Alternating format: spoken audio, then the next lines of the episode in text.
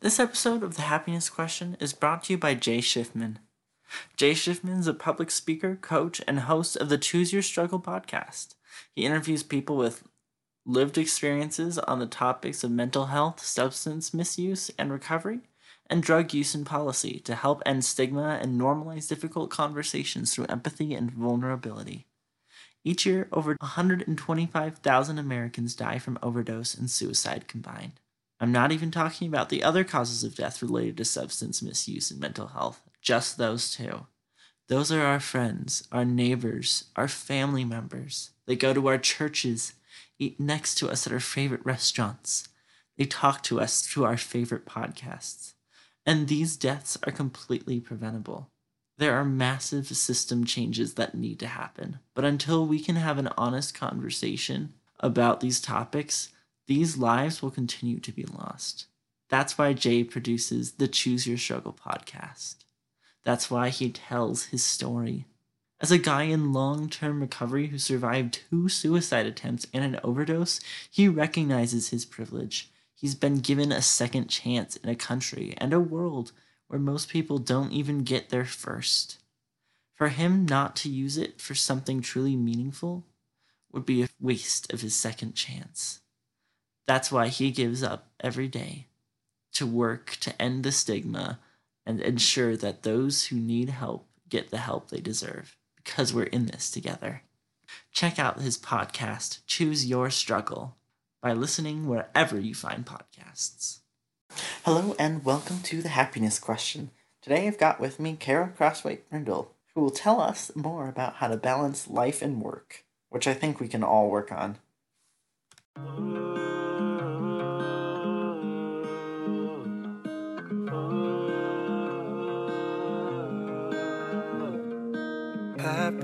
Happiness is free, happiness is real. You can live a happy life, trust me, it is real. Happiness like medicine, trust me, it can heal. So, hello, friend, listen up as I tell you this. You can be happier, happier. You can be happier, happier. You can know happiness. Happier. You can be happier.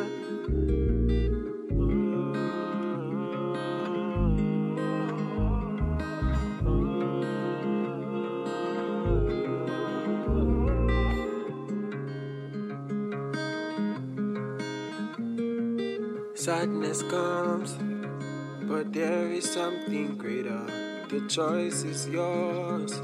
Can choose to rise or stay down. So make a choice to be happy every day, no matter what may come or go. You can be happier, happier. You can be happier, happier. You can know happiness. Happier. You can be happier.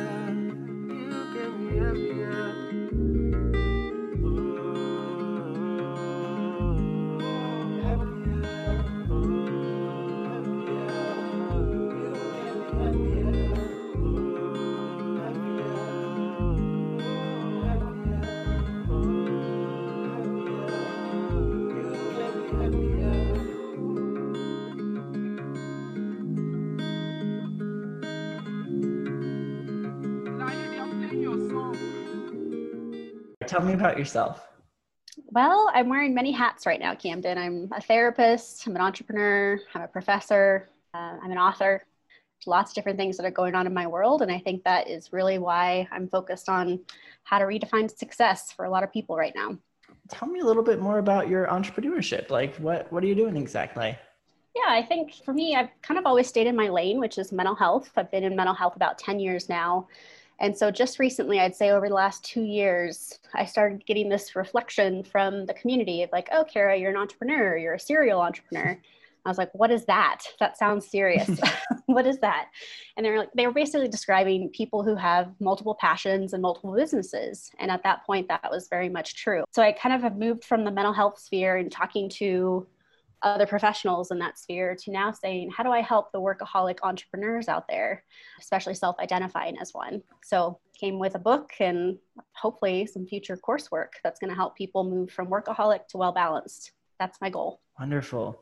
Now, this is the first time we've ever had someone on the show that's discussed this, which is really great. We're really happy that you have this because there's a lot of people out there, including myself, that don't know how to balance life and work.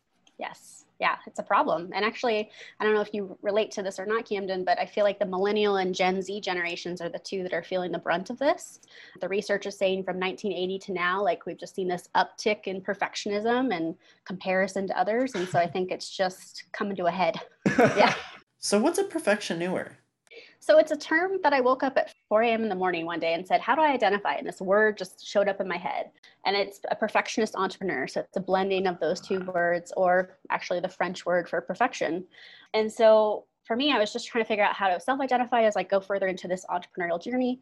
And then I presented it to a bunch of other entrepreneurs who related to it. So it kind of took off and running with like the idea of how do I speak to this group of people who I consider a new generation of entrepreneurs.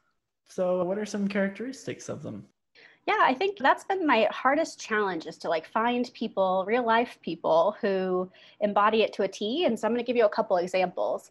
I think the overall symptoms, if you will, would be like that workaholic, type A personality.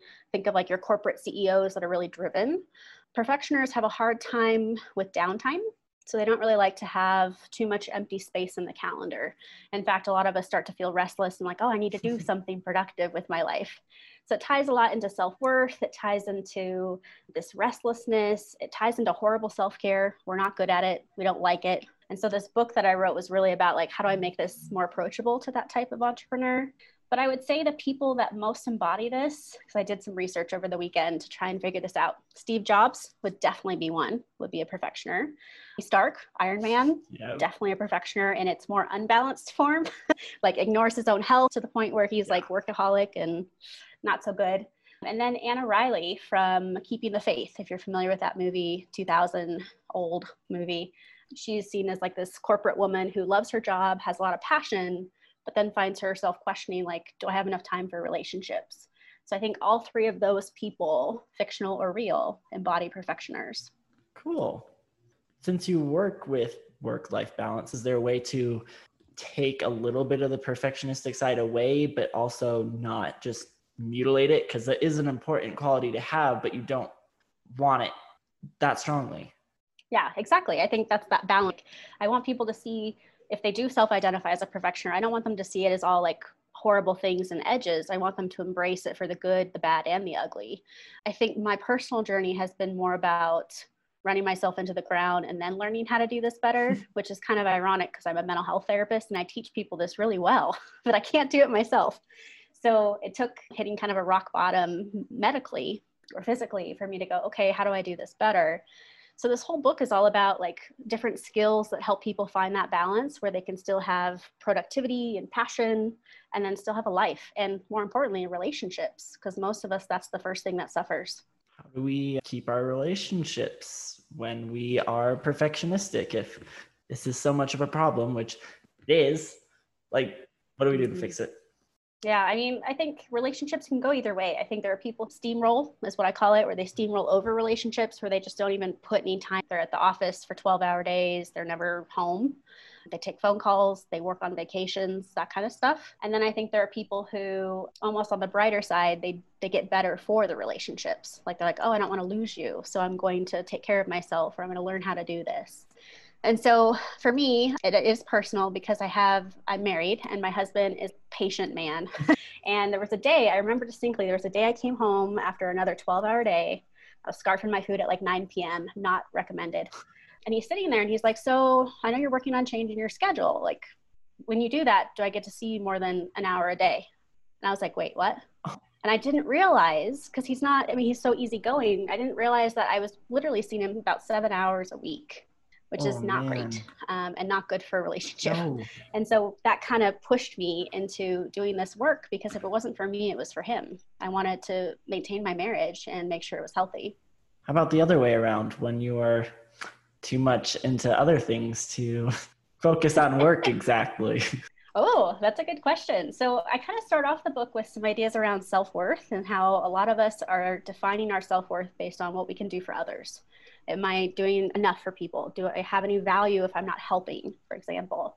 And so I talk about people pleasers and how we all unite and go, Yay, I love helping people. I love to be needed. And so that leads to conversations about boundaries, right?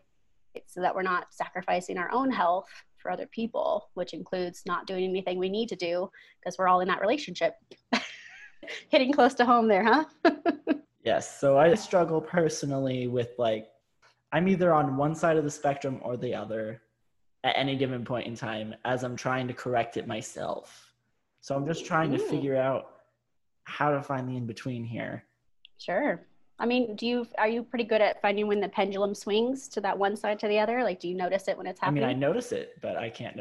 I don't necessarily know what to do about it. I'm just like, or I'm just like super productive. I'm like, I shouldn't stop this. I don't get to do this normally. I should just keep going. Right. But then right. You kind of don't take care of yourself, which is still a problem. That's the risk. Yeah, we don't want you to get sick. I feel like either side you don't take care of yourself. It's true that's true. You're either helping people to the point where you're ignoring needs or you're working so much that everything goes. In fact, one of the things you might appreciate based on what you've just shared here is uh, there's a chapter called Who It? And it's asking about who you surround yourself with, right? So if you imagine like the people who are always in contact with you, or there's that, famous quote that you are the equivalent of the five people you spend the most. So something I talk to people about is perfectioners want to help everyone and be needed, and we feel really good about that. But if we don't really check who's in our orbit, we have people who might drain us, for example, who might take so much that we are left empty. And so it's all about asking yourself who do you want in your orbit and then how to start shifting those people who aren't so good for you out of it to make less time for them so you have more time for the people who let's say energize you so how long has it taken you to find your own work life balance here? Oh gosh. It's a process every day. Like i think it's almost like any other kind of recovery system whether it's substance recovery or just any other addiction and the idea of like workaholic is kind of an addiction right? So i think it's actually a choice every day to keep working on ourselves and keep doing this work. One of the people who've just finished the book had interviewed with me and said that they're already kind of changing things as they go. They've written excuse me they had read the book within i think the last three days and they were already making significant changes because they felt like they finally had the skills to do so. But I find myself landsliding back into bad habits, especially when we're super busy. Like it's really easy to go back into a bad habit of hmm. not eating or not sleeping or sacrificing being outside for a walk because I have an email to write, that kind of thing. So knowing those signs, what I asked you about if when the pendulum swings, that's the first step, just recognizing it's happening so you can have some control. How do we find that balance? Yeah, I mean, I think there's just so many pieces to this. I think there's, you know, the relational piece of like vulnerability, asking for help, delegating, some of these things that the control freak side of us doesn't really like to do. And then there's just like figuring out what we like to do. I talk about it from a place of rest versus restoration. Hmm. So, like the self care culture right now is well, when you think of self care, maybe I should just ask you when you think, when you hear the word self care, what do you think about? What do you think that is? I mean, all I can think of is just the term self and care taking care of yourself like the actual root yeah so the american culture maybe surprising or not so surprising when they think of self-care they like treating themselves to things like a massage or a vacation or a pedicure or buying something that they haven't bought for themselves before and so when you look at it from that framework, all of a sudden it makes sense why we're not doing self care because the perfectioners and entrepreneurs are saying, oh, I want to really save this money for something big. And then there are other people who don't have the money, who can't justify spending it on something that might feel, dare I say, frivolous. So that's the rest side of it that American culture has said, let's do this, or I'm going to wear my PJs all weekend and not leave the house. I'm going to binge watch Netflix.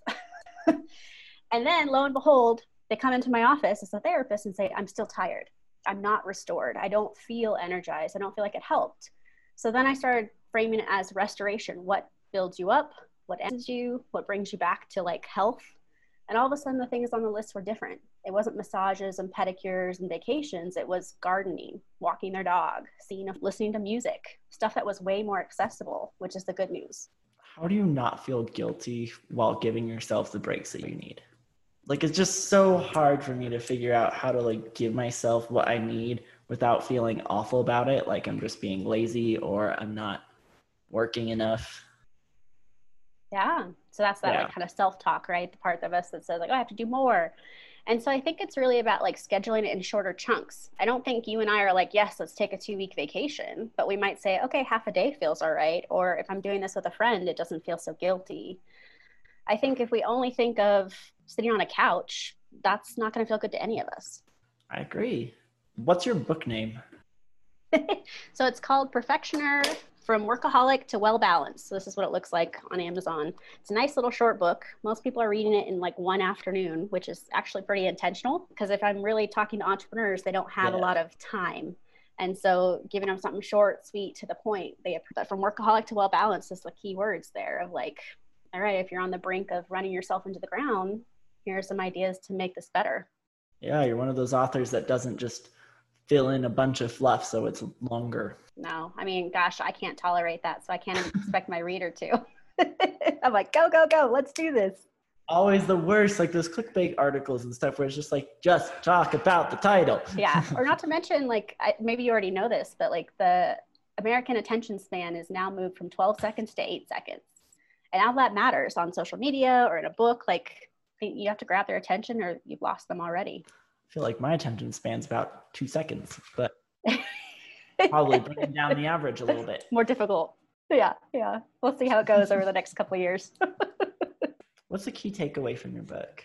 I think based on our conversation today and the book itself, it's probably relationships. The fact that we're not taking care of ourselves, but we'll make a change for somebody else might be our starting place. And then we work on all of this that we've talked about boundaries, balance, and then maybe the relationships actually get better because we show up more authentically, more vulnerably. Relationships are kind of what drive us to make these big changes if we can't stubbornly do it for ourselves. So I would say the takeaway is build healthy relationships, build meaningful relationships surround yourself with people you love, care about, and hopefully this will get a little bit more bearable. Yeah.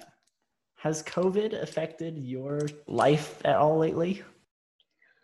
Yeah, I mean, there's some there's some good things happening and there's some strange things happening. I think watching people adjust from the mental health side of this, I'm watching people have a lot of resilience, which is actually really great. The people I thought would be really struggling are actually being strongest. And the running joke is they've had anxiety their whole life. And so they've been prepared for something like this. Like their mind has said, prepare for the worst. You know, I'm also specializing in like suicide prevention. And so people were worried, like, oh, this is scary. But people aren't to that place right now, knock on wood. I think they're feeling a little bit of the hopelessness that would lead that to be, but people are handling it because they're feeling like we're all in it together. They're not stuck and everyone else is living their life like we're all equal when it comes to COVID. So for me personally, this book was formed and written mostly during COVID. Like it took me four months to write because it was like it was there. I had already had the thoughts back in January. So one positive is this book and the th- ideas behind it came into creation. And of course, it's a roller coaster. I think we've all had you know grief and loss reactions and stress reactions. So it's not like hearts and flowers every day, but so far we're hanging in there. I think one terrifying aspect of entrepreneurship is just the fear that your business is not going to survive, considering statistics. Yeah. yeah. Mm-hmm. Don't they love to like throw that in our faces? Like, oh, every business, you know, within five years could fail. I think for entrepreneurs in particular, though, I'm seeing a lot of creativity, which is a huge Mm, part of what keeps us healthy. Is like creating something new, right? Exactly. That's what I mean by creativity is like watching people pivot and make it work. It's really actually quite what people Yeah. come up with. And then, I mean, the podcast, there was clearly a lot more people that had more time on their hands. Yes, who are like, heck yeah, let's do this. So, what are you doing with your life now? You've written your book, Um, you've gone out, you're doing like, what are you doing with your life now?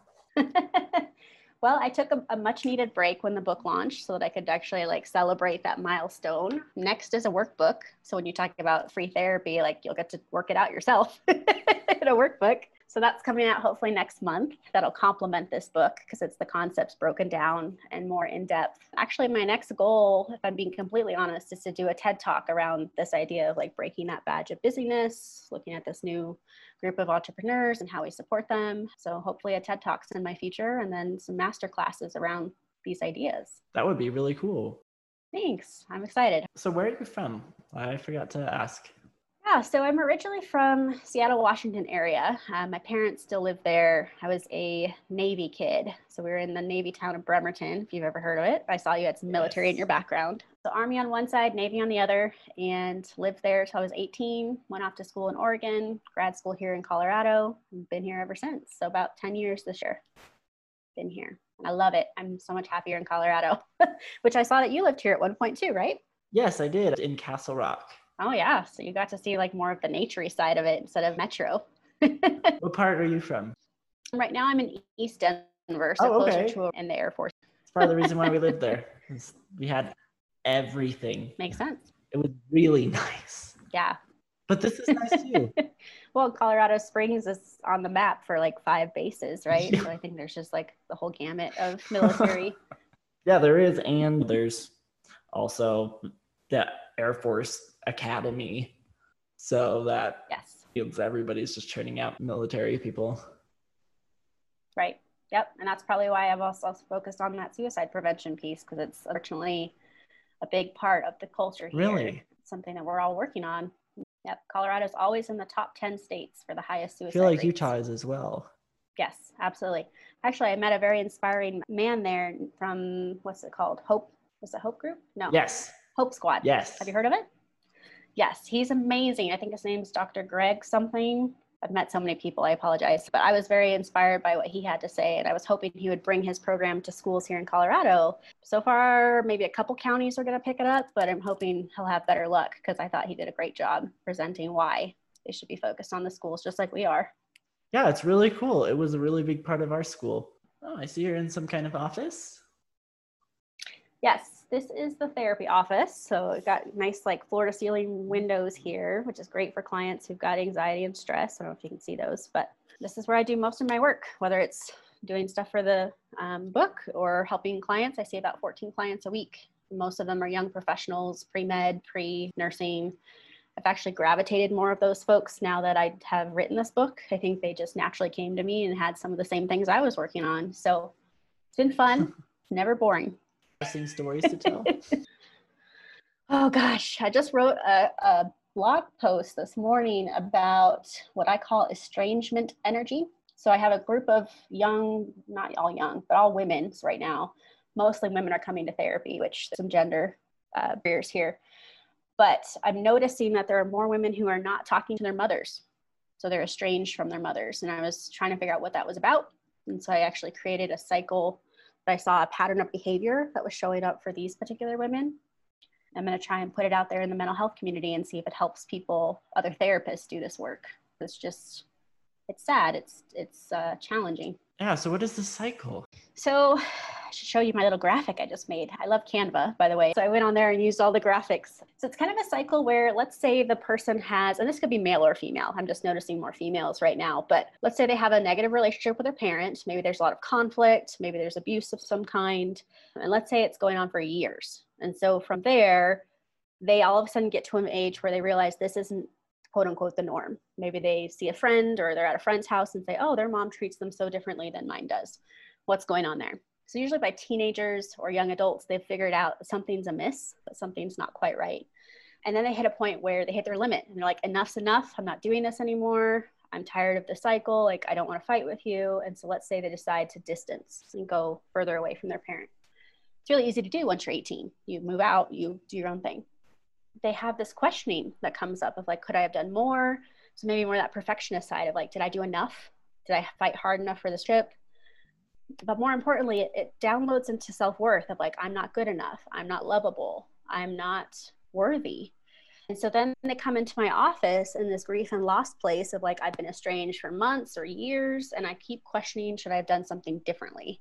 And so then my job as a therapist is to help them process that grief process the loss and eventually have a new identity of like they're either going to decide to continue to be estranged which you know i don't get to decide that's up to them but i support them either way. So if they're going to stay estranged i support them in their new identity of being motherless. So like mother's yes. day is hard right? Or you know a holiday could be hard. Or i help them figure out healthy boundaries to bring that parent back into the picture to invite them back in and say here's a healthy boundary. You can't do this but you can do this other thing and we can be healthier together and so that's kind of the cycle that even if they repair, maybe something bad happens and they go right back into grief and loss and come out again. And so I was trying to make that into a visual.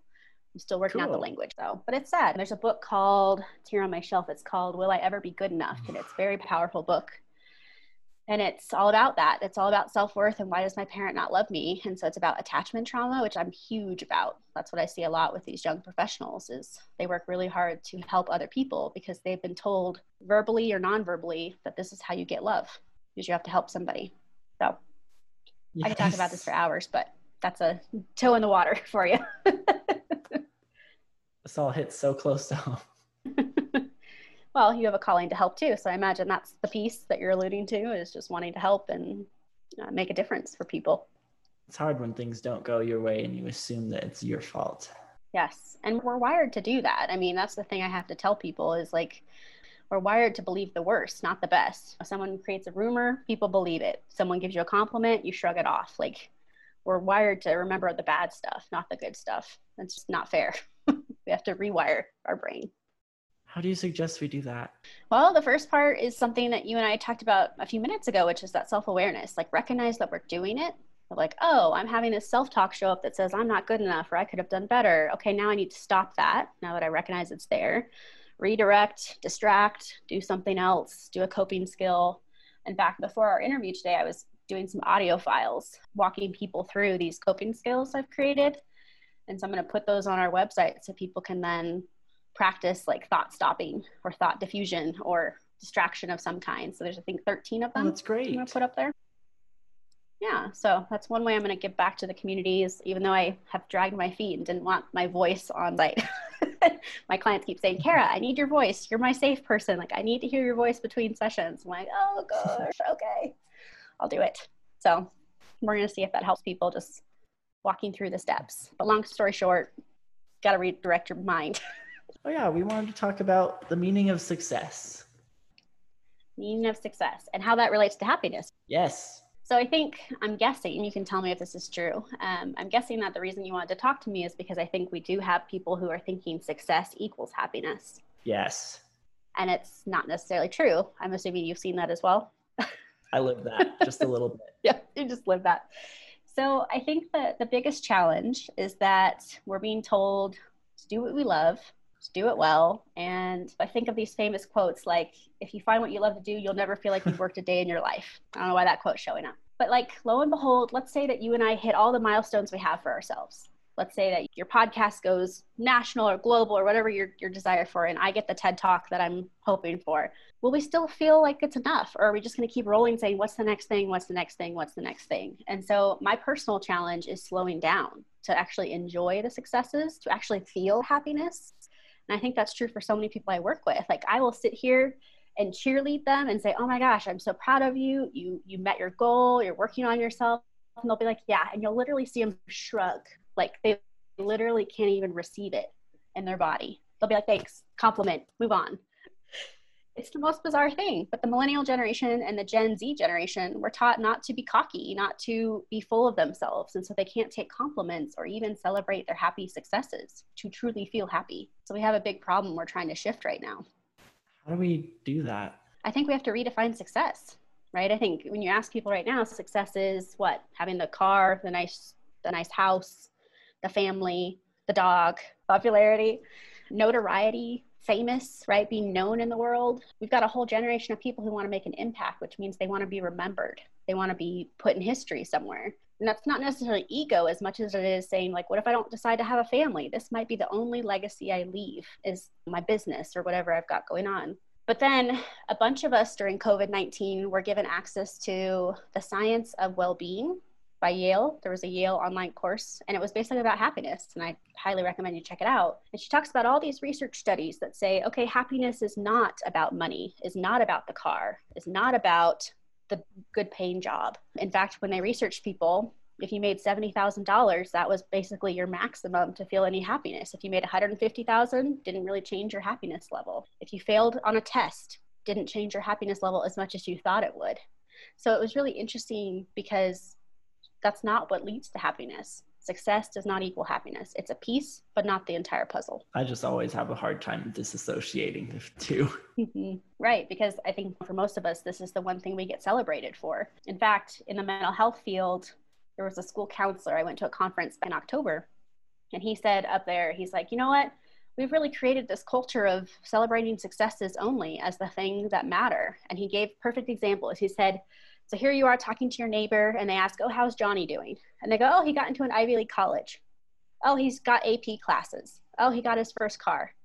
That had nothing to do with how Johnny's actually doing. It was just all about these accolades, these things that he'd accomplished. And our whole culture is about that. We talk about our work, we talk about our jobs.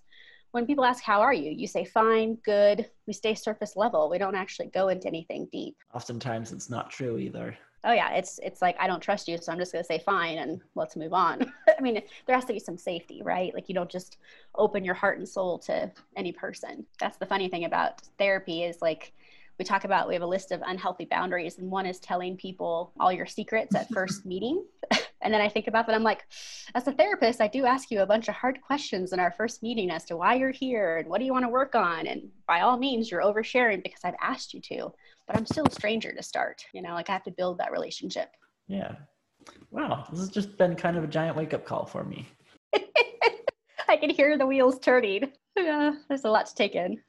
I'm dropping all these truth bombs on you right now. It'll take a while to chew on them. no, I can nerd out about this stuff. It's important. It's psychology. It's what makes us happy. It's not the job. It's not the fame. In the end, I think what really stood out to me is I was reading a book about death and dying, which is a heavy topic, right? And it said, No one sits on their deathbed and says, Man, I wish I worked more.